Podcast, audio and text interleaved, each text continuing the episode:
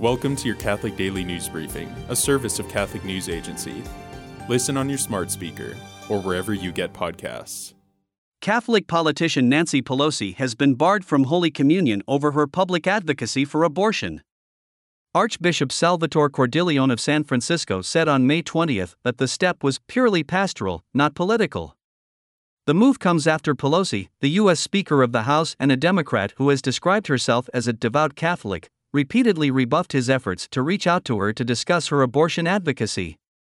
Cordileone's instructions apply only within the San Francisco Archdiocese. Other bishops have jurisdiction over such matters when Pelosi is Washington, D.C., and other dioceses around the U.S. and abroad. Pope Francis on Sunday said he is praying for the Church in China and attentively and actively following the often complex life and situations of the faithful and pastors there.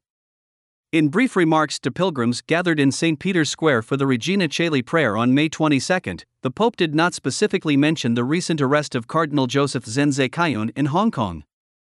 The 90 year old former Bishop of Hong Kong was arrested May 11 under China's national security law with at least four others for his role as a trustee of a pro democracy legal fund.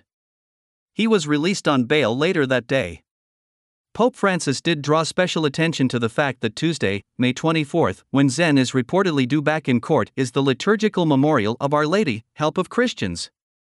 Francis' predecessor Benedict XVI decreed in 2007 that the date be observed worldwide as the Day of Prayer for the Church in China. A report on the handling of abuse cases in Germany's Archdiocese of Munich and Freising, published in January, cost nearly 1.5 million euros, more than twice the amount that the Archdiocese of Cologne paid for a report by the same law firm.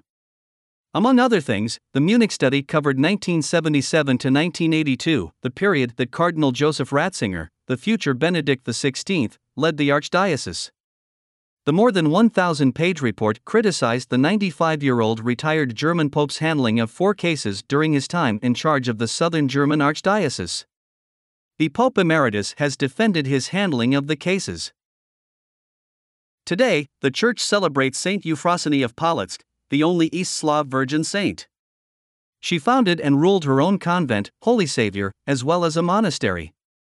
The Church also celebrates Saint Jeanne-Antide Thouret, a sister of charity who worked tirelessly for the faith amidst persecution during the French Revolution. She founded a school and hospital in 1799 and a congregation called the Institute of the Daughters of St. Vincent de Paul. The community eventually expanded into France and Italy.